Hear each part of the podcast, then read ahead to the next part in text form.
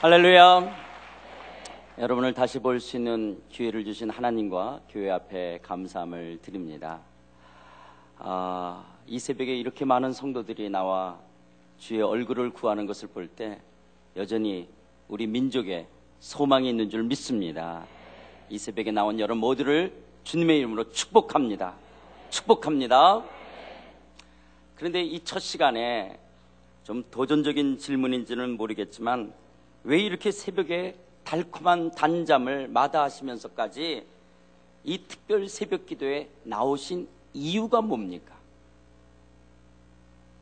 고 목사님이 너무너무 강력하게 광고해서 말 안 들으면 신앙생활 하는데 어려움이 있을 것 같아서 순장님한테 너무너무 구박받을 것 같아서 여러분들이 이 새벽에 이렇게 나오신 이유가 뭐냐라는 거예요.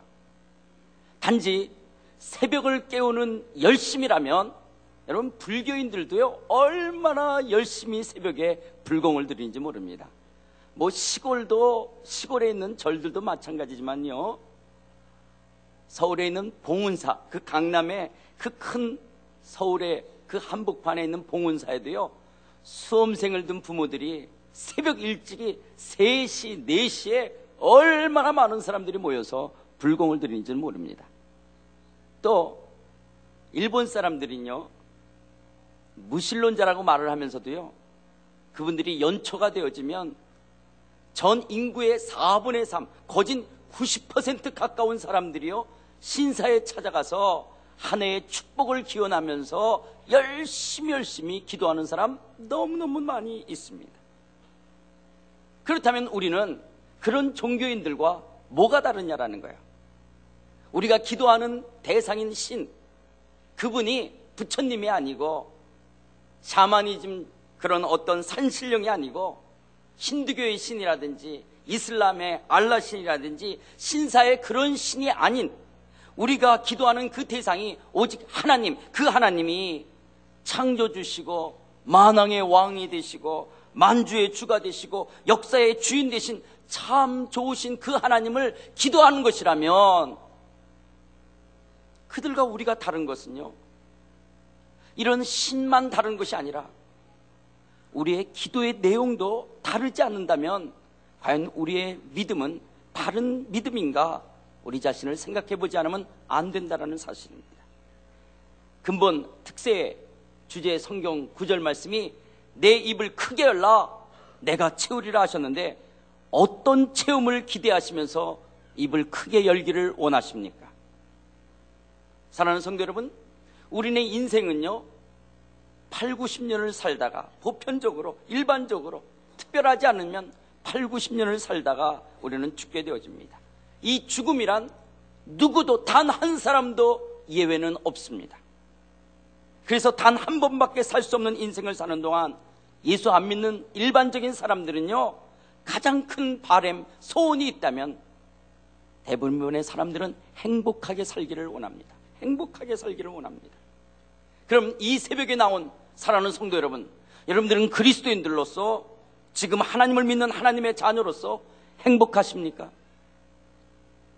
지금 행복하시다면 왜 무엇 때문에 행복하십니까? 아니, 지금 행복하지 않다면 왜 무엇 때문에 행복하지 않으십니까? 오늘 이 아침에 우리의 기도의 내용이 불교 믿는 사람, 신사를 찾아 기도하는 사람, 산신령 앞에 나가서 기도하는 사람들과 동일한 내용을 강구하면서 행복을 찾는 것이라면 과연 우리가 섬기는 참되신 하나님 앞에서 우리의 믿음은 바른 것인가? 정말 어쩌면 이 아침에 다시 한번 진지하게 우리 자신의 기도의 내용을 들여다보지 않으면 안 된다고 하는 것입니다. 여러분 중국 유교의 경전 중에 하나인 이 서경 1편에 보면 인간의 오복을 이야기할 때 첫 번째는 장수하는 오래 사는 복, 또 불편하지 않을 만큼 부가 있는 것, 그리고 세 번째는 몸과 마음이 건강해서 편안하게 사는 것, 그리고 네 번째는 남에게 도움을 줄 수 있는 선행과 덕을 쌓을 수 있는 복, 그리고 다섯 번째가 고통 없이 편안하게 죽는 것입니다. 그러나 일반적인 서민들이 가졌던 다섯 가지 복은 이 치아가, 치아가 건강하는 것이죠. 예? 이빨 우리 치과 가서 이빨 그러면 되게 싫어하죠. 왜냐하면 어, 우리 눈이 안 좋아서 어, 가게 되면 눈이 안 좋다 그러지 않습니까? 어, 어, 목이 안 좋아서 간다 그러는데 왜 다른 건 다 눈이라 그러기도 하고 다른 거는데 우리 이빨이라 그러냐 치아라 그러지 않냐고 그래서 치과 의사들이 굉장히 싫어한다 그러는데요. 아 괜히 시도했네요. 시간도 없는데 하여튼 치아가 좋은 거, 그 다음에 자손이 많은 거, 부부가 회로하는 거, 그리고 손님을 대접할 만한 재산이 있는 거, 그리고 명당에 묻히는 거, 이런 것을 일반 서민들은 다섯 가지의 복이라고 말했다고 합니다. 요즘 한국의 할머니의 5대 복이 있다라고 하는 거 아시죠? 뭐, 요즘 한국의 할머니의 5대 복이 뭐예요? 첫 번째, 건강한 거. 두 번째는 죽을 때까지 쓸만한 돈이 있는 거. 세 번째는 심심하지 않을 친구가 있는 거.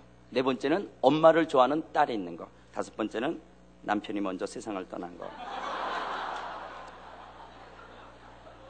남편과 백년 해로하는 것이 할머니의 복이 아니라 남편이 먼저 죽는데 있는 재산 많이 물려주고 빨리 죽는 거. 왜냐?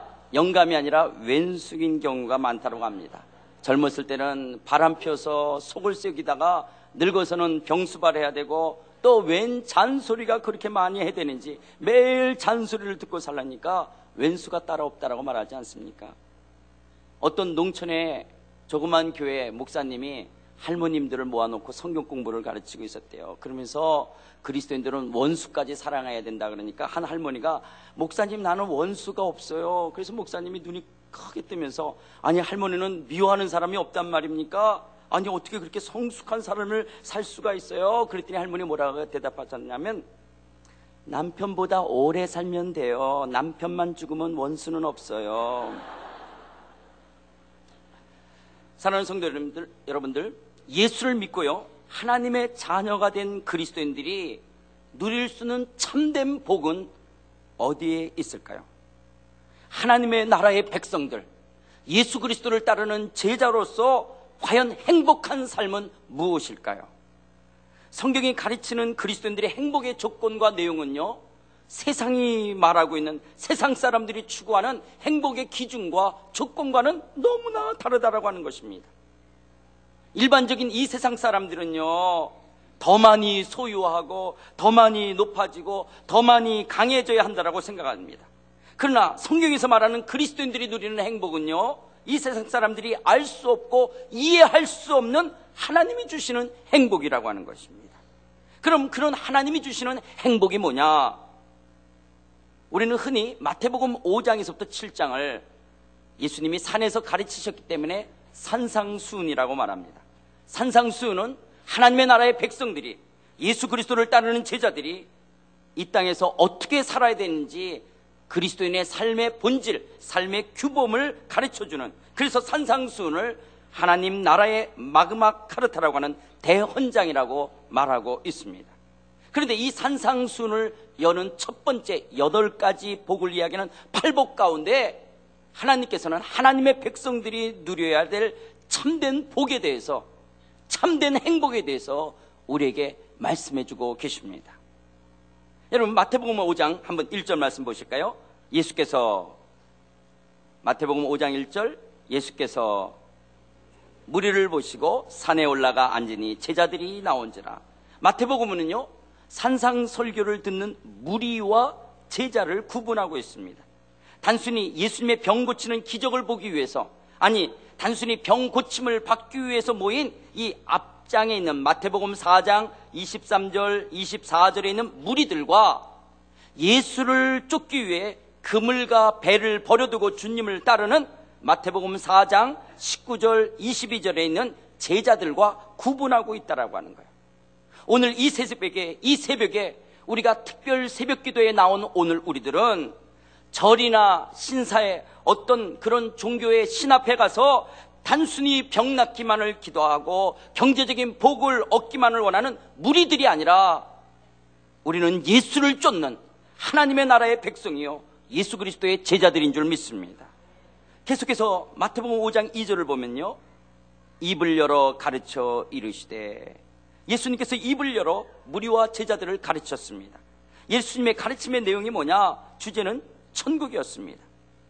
여러분 마태복음 4장 17절 한번 더 보실까요? 마태복음 4장 17절 우리 한번 같이 읽읍시다. 성경 계신 분, 성경 갖고 계신 분 마태복음 4장 17절 시작 이때부터 예수께서 비로소 전파하여 이르시되 회개하라 천국이 가까이 왔느니라. 이게 마태복음의 전체의 주제입니다. 전체의 주제요. 전체의 주제. 예수께서 비로소 전파하여 이르시되 회개하라 천국이 가까이 왔다. 마태복음의 주제는 천국입니다. 그래서 예수님의 그 사역 내용을 보게 되어지면요. 예수님의 사역도 하나님의 나라를 선포하시고 가르치시고 고치시는 것이었습니다. 그래서 예수님의 사역 내용을 마태복음 4장 23절에서 예수께서 온 갈릴리에 두루다니사 그들에게 그들의 회당에서 가르치시며 천국 복음을 전파하시며 백성 중에 모든 병과 모든 약한 것을 고치시니 그런데 이런 똑같은 말씀을 마태복음 9장 35절에서도 이 헬라어로 보면요. 원문 하나, 토시 하나 틀리지 않게 그대로 반복되어지면서 예수님께서는 천국 복음을 전파하셨다라고 말씀하고 계십니다. 그런데 이 팔복도요. 팔복을 처음 열면서도 마태복음 5장 3절에 심령이 가난한 자는 복이 있나니 천국이 그들의 것이요 라고 말씀하셨고요. 마지막 여덟 개의 복, 여덟 번째 복 5장 10절에서도 의를 위하여 박해를 받는 자는 복이 있나니 천국이 그들의 것임이라 말씀하고 있습니다. 그러니까 팔복은 천국으로 시작해서 천국으로 마치고 있습니다. 이 팔복의 처음인 마태복음 5장에 심령이 가난한 자는 복이 있다라는 말을 헬라어 원문의 순서대로 보게 되어지면요. 복이 있나니 그러니까 복이 있나니가 앞으로 먼저 나옵니다. 복이 있나니 심령이 가난한 자들은 천국이 저희 것이며 왜 심령이 가난한 자들이 복이 있느냐? 천국이 저희 것이기 때문에 그렇다라고 하는 것입니다. 그래서 이 말을 다시 번역하면 복이 있습니다. 마음이 가난한 사람들이요. 천국이 그들의 것이기 때문입니다. 다시. 이 헬라어 원문대로 이것을 다시 번역한다면 복이 있습니다. 마음이 가난한 사람들이요. 천국이 그들의 것이기 때문입니다. 그래서 진정한 행복, 참된 복을 이해하기 위해서는 천국을 우리가 이해하지 않고서는 우리가 복을 할 수가 없습니다. 여러분, 천국이 뭡니까? 천국. 제가 지난번 9월 달에 와서 설교하면서도 잠깐 말씀을 드렸댔는데요. 천국이라는 단어, 천당이라는 단어는 성경에 없고요. 천국이라는 단어가 창세부터 요한계시록까지 성경 66권 중에 마태복음에만 나온다는 사실 아십니까? 물론 디모데후서 4장 18절에 한 번의 예외 구절이 있지만 헬라어로 보면 그것도 우리가 알고 있는 그런 천당 천국의 개념이 아닙니다. 마태복음에만 나오는 천국이라는 단어. 어쩌면 우리 한국 교회가 오늘과 같은 이런 미성숙한 모습을 가졌던 그 이유, 원인들을 분석해 가는 가운데요. 만약에 한국 교회가 마태복음에만 나오는 천국이라는 단어를 쓰지 않았다면 어쩌면 지금보다 한국 교회는 훨씬 더 성숙했을 것입니다. 근데 너무나 안타깝게 마태복음에만 나오는 천국이라는 단어로 우리가 하나님의 나라를 이해했기 때문에 우리는 하나님의 나라를 천국이 무엇인지를 정확하게 알지 못했다라고 하는 거예요. 천국은요, 간단히 말하면 이겁니다. 마태가 유대인들의 종교적 문화적 습관 가운데 여호와의 이름을 망령되이 불러서는 안 되는 십계명 때문에 유대 사회 속에서는 아무도 여호와라는 이름을 부르지 않았어요. 그런데 마태는 마태복음을 누구한테 기록하고 있느냐? 유대인들을 향하여 메시아, 하나님의 아들, 그 예수님이 하나님의 아들이었다는 것을 유대인들에게 이야기하기를 원했어요. 그런데 유대인들은 여호와의 이름을 망령되이 부르지 않기 때문에 자꾸 하나님, 하나님 이름을 부르는 것은 좋지 않기 때문에 유대인들을 향하여 하나님의 이름의 대체어가 아도나이 아니면 하늘이라는 표현을 썼어요. 탕자가 아버지 앞에 돌아와서 하늘과 아버지께 범죄했다. 그 하늘이 유대인들은 다 알아들어요. 아, 하나님이구나. 그런데 우리는 번역 성경을 대하게 됩니다. 중국, 한국, 일본. 한자 문화권 속에서는 마태복음을 대하면서 하늘, 이 대체어인 하늘을 사용해서 유대인들은 하늘 그러면 다 하나님으로 아는데 우리는 한자 문화권에서 하늘, 천을 쓰게 되어졌어요. 그러니까 우리는 저 하늘을 생각하게 되어졌고요. 나라, 나라라는 것은 바실레이아라는 것은 예수님 당시 모든 사람들이 다스린다, 통치한다라는 개념으로 쓴 용어입니다. 그런데 우리는 나라, 그러니까 나라 국자. 그래서 천국. 그래서 저 하늘의 지리적 영토적으로 죽어서 저 천당이라는 곳에 들어가는 것으로 생각한 거예요. 아마 예수님이 오시면 아마 까무라칠 거예요. 내가 언제 그런 말을 했니? 내가 언제 그런 말을 했어요? 천국이라는 말이 뭐냐? 하나님이 다스린다는 말이에요. 하나님이 통치한다는 말을 우리는 번역성경 마태복음을 대하면서 우리는 잘못 오해하게끔 되어진 거예요. 그렇기 때문에 여러분 이 천국이라는 단어는요 오늘 하나님의 왕권, 주권을 이야기하는 단어가 바로 천국이라는 단어들입니다. 단순히 죽어서 들어간다라는 공간적 개념을 이야기하는 것이 아니에요. 그러면 우리가 죽어서 가는 천국이 없냐? 천국이 있어요. 천국이 있어요. 그럼 그 천국이 어디 있느냐? Know. You don't know. 피차 know. 쌤쌤이 know. 그러나 반드시 그 천국은 있어요. 있지만 성경은 그 천국을 공간적 지리적 개념으로 우리에게 말하고 있지 않다라고 하는 거예요. 천국은 여기 있다 저기 있는 것이 아니라 너희들 안에 있다라는 말도 우리는 자꾸 마음의 천국이 있다라고 생각하는데 그렇지 않아요. 그건 한국 성경을 보니까 그러는 거예요. 너희 안에 있다는 엔토스 휴먼이라는 헬라어 전치사도 우리 무리들 가운데 하나님의 임재와 통치를 이야기하고 있는 거예요. 그 예수님을 둘러싸고 있는 유대인들을 향하여 너희들 가운데 미 내가 하나님의 나라다. 내가 하나님의 나라의 왕이다. 내가 다스린다라는 것을 이야기하는 것인데 우리는 자꾸 내 마음의 천국이 있다라고 하는 것으로 우리가 자꾸 오해하는 거예요. 왜 그래? 전부 이게 한국 성경을 대하면서 우리가 가졌던 이, 이 오해인 것들이에요. 그렇기 때문에 여러분 우리가 예수 믿고 천당 가세요. 예수 믿고 천국 가세요. 이 말을 정확하게 이야기한다면 예수 믿고 하나님의 다스림의 통치에 무릎 꿇으세요. 이 말입니다. 마태복음 외에 마가복음, 누가복음, 요한복음, 사도행전에서는 전부 하나님의 나라라고 기록했어요. 왜냐하면 헬라 문화권에 있는 유대인이나 헬라인들을 향하여 다른 성경의 저자들이 그것을 기록하고 있었기 때문에 그렇기 때문에 그냥 하나님의 나라라고 기록하고 있었어요. 그러나 마태복음만 유대인들을 염두에 뒀기 때문에 천국이라고 번역하게 되어졌다라고 하는 거예요. 그렇기 때문에 여러분 이 천국이라는 것이 뭐냐? 하나님이 왕이 돼서 다스리는 거예요. 하나님이 왕이 돼서 다스린다면 오늘 예수를 믿고 섬기고 따르는 오늘 우리들은 그런 하나님의 왕 되심 앞에 우리의 모든 삶이 나의 몸과 마음이 나의 계획과 목표가 나의 재산과 물질이 나의 능력과 직업이 내가 먹고 마시는 모든 일이 다 하나님의 다스림 안에 있어야 된다라고 하는 거예요. 그리고 이런 하나님의 나라는요.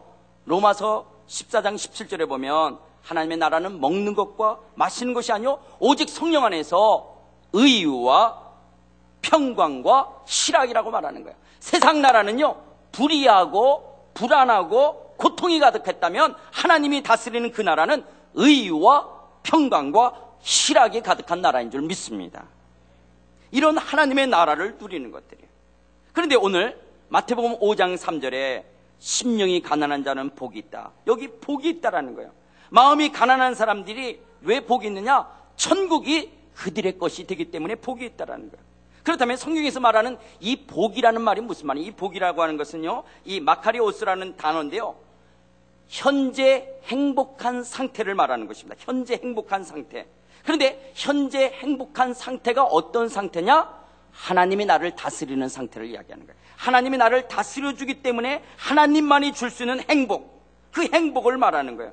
복이 있다라는 것은 앞으로 있을 것이라는 것이 아니라 지금 그런 하나님의 통치를 받는 지금이 최고의 행복인 것을 말하는 거예요. 하나님의 다스림이, 하나님의 임재가, 그 하나님의 영광이 우리에게 임할 때 그 상태가 가장 행복한 상태라는 거예요. 그래서 여러분 이 시간 우리가 하나님을 찬양하면서 말씀 앞에 쓰는 이 순간 우리들이 가장 복 있는 거예요. 가장 복 있는 거예요. 이 시간 하나님의 통치가 하나님의 임재가 여러분의 심령을 다스리고 있다면 여러분들이 이 시간이야 이 순간이야말로 최고의 행복을 누리는 순간인 줄 믿습니다. 그러면 가난한 자라는 게 누구냐라는 게 가난한 자, 가난 심령이 가난한다. 이 가난하다는 말은요. 이스라엘 민족들이 이 이스라엘 민족들이 가나안 땅에서 그만 그들이 범죄해서 바벨론으로 포로로 잡혀가게 되어집니다. 포로로 잡혀갔기 때문에 그들은 자신들의 땅을 다 잃어버리게 되어집니다. 이스라엘 사람들에게 있어서 가나는 토지를 잃어버린 겁니다. 왜냐하면 부의 기준이 땅에 있었기 때문에 그렇습니다. 그런데 이스라엘 사람들이 땅을 다 잃어버려서 포로로 잡혀가기 때문에 그들 모두가 다 가난해진 거예요. 뿐만 아니라 사회적으로, 경제적으로, 종교적으로 힘없고 약한 사람들이 도리어 그런 바벨론이나 페르시아나 헬라나 로마로부터 경제적 그리고 종교적인 억압과 착취를 당하고 있었어요. 그렇기 때문에 그들은 약한 자들이었어요. 이런 약한 자들을 향해서 심령이 가난하다는 말이 뭐냐? 물질적인 가난을 포함해서 하나님 없이는 아무것도 할 수가 없기에 빈손 들고 나가는 상태를 성경은 가난이라고 말합니다. 다시. 성경에서 말하는 가난이 뭐냐? 내가 땅을 잃어버렸기 때문에 나는 가난하다라고 하는 경제적인 것을 포함해서요. 하나님 없이는 나는 아무것도 할 수 없기 때문에 빈손 들고 그냥 빈손 들고 하나님 앞에 나아가는 그 상태를 가난이라고 말하는 거예요. 아무것도 내가 할 수가 없기 때문에 나는 전적으로 하나님만 의지할 수밖에 없기 때문에 그냥 하나님 앞에 빈손 들고 나가는 상태를 성경은 가난이라고 말하고 있는 거예요. 그렇기 때문에 이스라엘 백성들이 도리어 포로로 잡혀가서 그들이 부의 상징했던 땅을 잃어버렸기 때문에 그들은 하나님만 의지할 수밖에 없는 거야. 그런데 이들이 도리어 로마의 정치적으로 타협하면서 종교적 기득권을 갖고 그래서 당시 종교의 이 지도자들이 도리어 하나님 앞에 돌아오려고 하지 않는 거야. 도리어 적당하게 세상의 물질을 갖고 도리어 하나님 앞에 돌아오려고 하지 않아요. 그런데 그런 종교적 기득권도 없고 그런 경제적인 힘도 없는 사람들이 어떻게 할 수가 없어서 오직 하나님 앞에 빈손 들고 나오는 그런 가난한 자, 그런 가난한 자, 그렇게 심령이 가난한 자는 복이 있나니, 복이 있나니, 지금 어떤 상태로? 최고의 상태로 복이 있나니, 왜 복이 되냐? 하나님의 나라가 저희 것이라는 거야. 하나님의 통치가 저희 것이라는 거야. 나는 돈이 없기 때문에 나는 실력이 없기 때문에, 나는 권력이 없기 때문에, 나는 능력이 없기 때문에, 나는 하나님밖에 의지할 수가 없어요. 내가 더 이상 어떻게 할 수가 없어요. 그래서 내가 하나님 앞에 나아가, 하나님 앞에 나아갈 때, 그 하나님이 나를 다스려 주신다는 거예요. 그 하나님이 나를 통치하신다는 거예요. 그 하나님이 나를 이끄시고 보호하시고 돌보시고 공급하신다는 거예요. 그렇기 때문에 도리어 누가 복이 있느냐? 내가 세상에서 가진 것이 있고 힘이 있고 능력이 있어서 내 마음이 기름기가 꺼서 하나님 앞에 나아가기를 꺼려하는 것보다 도리어 내가 연약하고 부족하고 가진 것도 없고 배운 것도 없고 실력도 없고 능력도 없어서 나는 빈손 들고 하나님 없이는 살 수 없다라고 전적으로 의지하는 자에게 하나님의 통치, 하나님의 다스림, 하나님의 돌보심, 하나님의 공급하심, 그래서 하나님의 의와 희락과 화평, 샬롬을 누릴 수 있기 때문에 심령이 가난한 자는 복이 있는 줄 믿습니다. 오늘 이 새벽에 주님 앞에 나온 사랑하는 성도 여러분, 아마 여러분들이 입을 크게 열기 위해서 나름대로 가정, 직장, 자녀들, 육체의 건강들 여러 가지 기도의 제목을 나오면서 이번 특세 속에 하나님의 기도의 응답을 사모하며 내 입을 채우겠다고 약속하신 그 주님을 바라보며 나왔을 거예요. 그런데요, 여러분들이 그렇게 하나님 앞에 내 입을 채우리라고 말씀하시는 그 주님 앞에 하나님 더 많이 갖기 위해서 더 잘되고 더 성공하기 위해서가 아니라 하나님 오늘 나에게 이 물질의 크고 작음이라든지 경제적인 어떤 성공이나 가난이라는 어떤 그런 출세의 이런 어떤 높낮임이 아닌 나의 자녀들의 어떤 출세, 나의 자녀들의 대학의 진로에 관계 있는 것이 아닌 나의 육체를 떠나서 하나님 없이는 전 살 수 없습니다. 내가 아무리 세상 사람이 부러워하는 직장을 다니고 세상 사람들이 부러워하는 집에서 살고 세상 사람이 부러워하는 포지션을 갖고 있고 경제적인 것을 누리고 있다 할지라도 나는 하나님 없이는 살 수 없습니다. 하나님만이 하나님만이 나를 다스릴 때 그 하나님의 통치의 임재 속에 내가 행복이 있게 나는 하나님을 구하며 나아갑니다. 이것이 바로 심령이 가난한 자는 복이 있다는 말씀입니다. 오늘 여러분의 형편이 비록 오늘 이 세상 속에 자랑할 것이 도리어 없는 사람도 있을 거예요. 그렇기 때문에 이 아침에 나와서 요번 이 특별 기도 속에서 하나님, 하나님, 내게 응답해 달라고 마치 사라에게 쫓김을 받았던 하갈이 자기 아들 이스마엘을 데리고 이제 길거리에 나앉으면서 남편으로부터 버림받고 이제 여자의 혼자서 아들을 키워간다는 이 막막함 속에 하나님 앞에 대성통곡할 때 천사를 통하여 그를 만나주는 것처럼 하나님께서는 그 안타까운 상황에 그 불우한 환경들 속에 태어난 야베스의 안타까움 속에 그의 지경을 넓히시며 환란 가운데 그를 보호하시고 그를 하나님께서 축복하셨던 것처럼 오늘 여러분의 형편과 처지들 속에 내가 간절하게 엎드리면 주께서 도우실 거예요.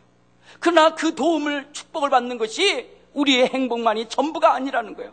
도리어 우리의 물질을 갖고 가정이 그리고 경제적으로 아니면 또한 육체적인 질병이 회복되어지는 것 거기에 머무는 것이 아니라 나는 하나님만 의지할 수밖에 없는 나는 하나님만 붙들 수밖에 없는 그래서 나는 하나님만 의지하며 살겠습니다. 하나님만 사랑하며 살겠습니다. 하나님만 쫓아서 살겠다라고 하는 믿음의 결단과 헌신 속에서 빈손 들고 하나님 앞에 쓰는 이 가난한 심령이 가장 복된 심령인 줄 믿습니다.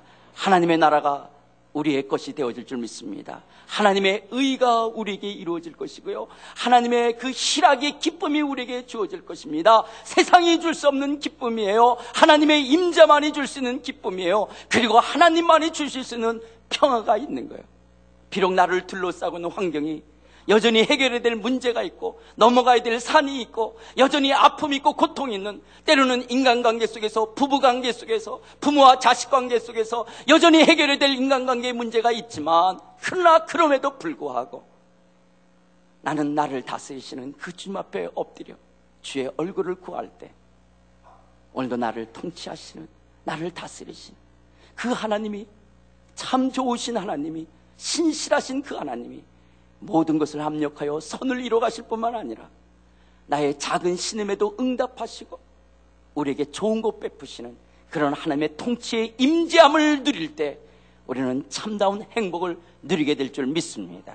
그런데요, 그런데요, 그런데요, 더 안타까운 것은 정말 내가 하나님 없이는 살 수 없는 사람이 있는데 도리어 약하기 때문에 그 약함 속에 하나님을 구하지 않으면 살 수가 없는데 도리어 더 하나님을 대항하고요. 더 움켜잡으려고 바둥바둥거리고요. 더 악해지는 때 그것은 얼마나 안타까운 것인지 모릅니다.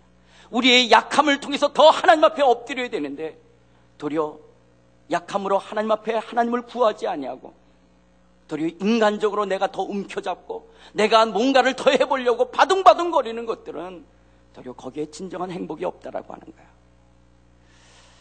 지난 주간에 청년부 수련회를 같이 했던 우리 노진준 목사님이 계셨는데요. 그 노진준 목사님이 태어난 지 8, 8개월 만에 이 소아마비 지체장애가 되어졌어요. 그가 고등학교 때 예수를 믿고 난 다음서부터요. 신유 집회라는 집회는 다 다니면서 하나님 앞에 하나님 나 치료해달라고 나 이 다리 낫게 해달라고 그래서 혼자도 기도했고요. 사람들하고 같이 기도했고요. 그리고 그런 집회에 능력이 있는 사람들을 다니면서 안수도 받았어요. 그런데 낫지 않는 거예요. 낫지 않는 거예요. 정말 이 다리만 나을 수 있다면 자기는 하나님을 위해서 뭐 어떤 약속도 다 할 수 있을 것처럼 하나님 나 다리만 낫게 하신다면 하나님 내가 주님을 위해서 이렇게 이렇게 살게요. 그런데도 주님은 치료하지 않고 도리어 주님은 사랑하는 내 아들아, 너의 그 약함을 통해서 내가 너의 강함이 됨을 가르쳐 주마. 도리어 네가 지체 장애자라는 것을 통해서 네가 나만을 의지하지 않고는 살아갈 수가 없는 그것이 도리어 너에게 강함이 된다라는 사실을 내가 너에게 가르치겠다라고 말씀하시는 그 기도 응답 속에서 그의 생애가 변화되어졌다라고 하는 가슴 뭉클한 간증의 고백을 들으면서 얼마나 놀라웠는지 몰라요. 제가 일본의 선교사로 있으면서도요, 사실 그분이 한국의 명문 대학을 나왔고요. 부인도 그렇고요. 미국에 와서도 공부를 했던 정말 이 땅에 사람으로 태어나서요. 부부가 저렇게 좋은 환경을 다 가질 수가 있을까? 외모서부터 남편과 아내 두 사람 외모가 다 뭐 너무너무 잘생긴 미남 미녀이고요. 그리고요. 그리고 그들이 경제에 있어서요. 그, 그 일본 도쿄의 비싼 땅에서요. 렌트비가 매달 만 오천 불을 내는 데서 살고 있었대요. 만 오천 불. 매달 만 오천 불씩 내는 데서 그 살고 있는 거예요. 정말 아쉬울 것이 없이 사는 그런 좋은 직장에 사는 그 집에요. 아이가 하나 태어났는데 뇌성마비예요. 그런데 이분들이요. 저는 나중에 알았어요. 그분들의 자녀가 그런 아이가 있는지. 그런데 이분들의 고백 속에서 뭐냐? 목사님, 이 아이가 우리의 천사예요. 이 아이 때문에 우리가 하나님을 의지하는 법을 배웠어요. 이 아이 때문에 하나님 앞에 가까이 가는 것을 배웠어요. 이 아이 때문에 엎드리고 이 아이 때문에 어쩔 수가 없어서 하나님 앞에 엎드림을 통하여 하나님의 통치를 하나님의 다스림을 하나님의 의와 희락과 평화를 화평을 누리게 됐기에 이 아이는 우리 집의 복덩어리예요. 오늘 여러분들의 환경이 도리어 열악하고 힘들고 아픈 것이 도리어 하나님만 의지할 수밖에 없게 한다면 그것이 도리어 행복이요 축복인 줄 믿습니다. 도리어 내 넉넉함이 나의 부요함이 그래서 내 마음에 기름기가 꺼서 하나님 앞에 아쉬움이 없고 하나님 앞에 엎드리지 않고 하나님을 찾지도 않는다면 도리어 오늘의 여러분의 형편의 넉넉함이 도리어 그것은 우리를 불행하게 만드는 것이 있을 것입니다. 이 아침에 그 하나님 앞에 엎드리십시다. 하나님, 하나님 없이는 살 수 없습니다. 하나님만 찾겠습니다. 하나님, 오늘 이 세상의 것들을 내가 의지하는 것이 아니라 도리어 이런 것이 없기 때문에 나는 전적으로 주님밖에 없습니다. 하나님만 의지합니다. 나를 다스리시는, 나를 통치하시는 그 주님의 임재 속에 들어가 세상이 줄 수 없는 하나님의 입 샬롬을 누리게 하옵소서. 그렇게 여러분의 입을 크게 열며 나아갈 때 하나님의 임재로 채워질 줄 믿습니다. 여러분이 이 세상이 경험할 수 없는 하늘의 샬롬을 누리게 될 줄 믿습니다. 하나님만 의지하는, 하나님만 사랑하는, 하나님만 신뢰하는 믿음의 걸음걸음 되겠다라고 결단하며 나아가는 여러분의 삶 가운데 하나님께서 채우시는 하나님의 놀라운 기도의 응답을 누리게 될 줄 믿습니다. 우리가 그 하나님 바라보면서요, 우리가 이 시간 좀 같이 찬양을 드리기를 원합니다. 하나님, 나 주님만을 섬기겠습니다. 헛된 마음 다 버립니다. 하나님 이 세상에서 더 많이 가져야 되기 행복한 것 같고 내가 성공하고 출세해야지 행복해지는 것 같고 내가 건강해야지만 행복한다라고 하는 이런 헛된 마음 버리고 주님만 섬기기를 원합니다. 주님만 섬기기를 원합니다. 성령이여 내 영혼 충만하게 주시옵소서. 주님 내 생명 드립니다. 주님 없이는 살 수 없습니다. 주님만 의지하며 나갑니다. 이 아침에 하나님의 통치, 하나님의 나라가 나의 심령 가운데 최고의 상태의 행복으로 임하여 주시옵소서. 우리 그렇게 기도하는 마음으로 같이 이 찬양을 주 앞에 드리도록 하겠습니다.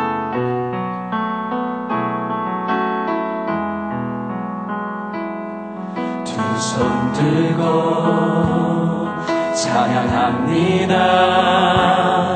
다시 오시와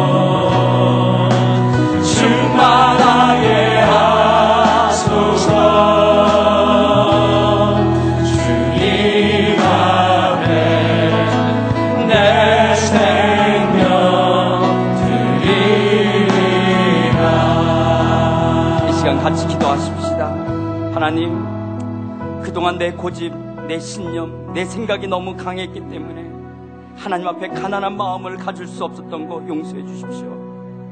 하나님 내가 갖고 있는 이 조그만 돈, 조그만 이 부동산 때문에 내가 갖고 있는 이 사회적 권리, 위치, 좋은 직업, 세상적인 힘을 가졌기 때문에 하나님 앞에 더 가난한 마음으로 하나님만 의지하지 못한 거 용서해 주십시오. 하나님 이 세상의 쾌락, 죄와 함께 노는 것이 방탕하는 것이 너무 좋아서 하나님의 다스림을 거부하며 가졌던 도리어 나의 건강하고 돈이 있기에 죄 가운데 함께 했던 거 하나님 용서해 주시옵소서. 하나님 나의 무뎌진 심령, 기름 낀 내 마음의 심령, 강파가 무례한 심령, 그래서 내가 죄인인 줄 알지 못했던 마비된 내 심령을 이 아침에 하나님 기경시켜 주시고 내 영을 새롭게 하여 주시고 이 시간 하나님 앞에 엎드립니다. 하나님 가난한 마음으로 엎드립니다. 바디메오가 다윗의 자손 예수여 나를 불쌍히 여겨달라고 강구하는 것처럼 하나님 나를 불쌍하게 여기시고 나의 영혼을 다시 한번 새롭게 해달라고 하나님 내 입을 열어 강구하오니 나의 영혼을 채워달라고 또 한편에 하나님 나는 의지할 게 없습니다. 이 이민 생활 속에 이 미국 땅 속에 내가 영어도 경제적인 것도 아는 것도 행할 수 있는 것들이 없기 때문에 아이들을 데리고 키우기도 그리고 이런 경제적인 어려움 속에 헤쳐나가기도 내가 어떻게 할 수 있는 능력이 없기 때문에 나의 연약함과 나의 부족함 때문에 하나님 나는 하나님밖에 의지할 곳이 없습니다. 하나님이 도와주지 않으면 나는 어쩔 수가 없습니다. 나는 하나님만 사랑합니다. 하나님만 의지합니다. 그렇게 주님만 의지하며 나갈 때 하나님의 통치가 이루어질 것입니다. 하나님의 다스림이 여러분을 새롭게 할 것입니다. 하나님의 의와 희락과 평안을 누리게 할 것입니다. 하나님이 여러분의 삶을 이끌어 주시고 하나님께서 좋으신 하나님이 여러분의 삶을 공급하시고 공급하시고 보호하시고 하나님이 여러분과 임마누엘로 함께 하실 것입니다. 이 하나님만 의뢰하겠다고 이 하나님만 의뢰하며 살아가겠다라고 이 시간 우리 한번 주님의 이름 한번 크게 부르짖고 우리의 믿음의 결단과 헌신으로 함께 통성으로 기도하시겠습니다. 주여. 아버지 하나님 그렇습니다. 아버지 하나님 하나님만 의뢰하기를 하나님만 신뢰하기를 결단합니다. 아버지 하나님만 신뢰하기를 아버지 하나님 우리의 마음속에 어떤 마음 버리기를 원합니다. 나의 고집과 내 미련을 하나님 세상의 것들 내가 더 가지고 움켜잡고 이것이 내 인생의 문제가 행복에 되어지는 것처럼 속아서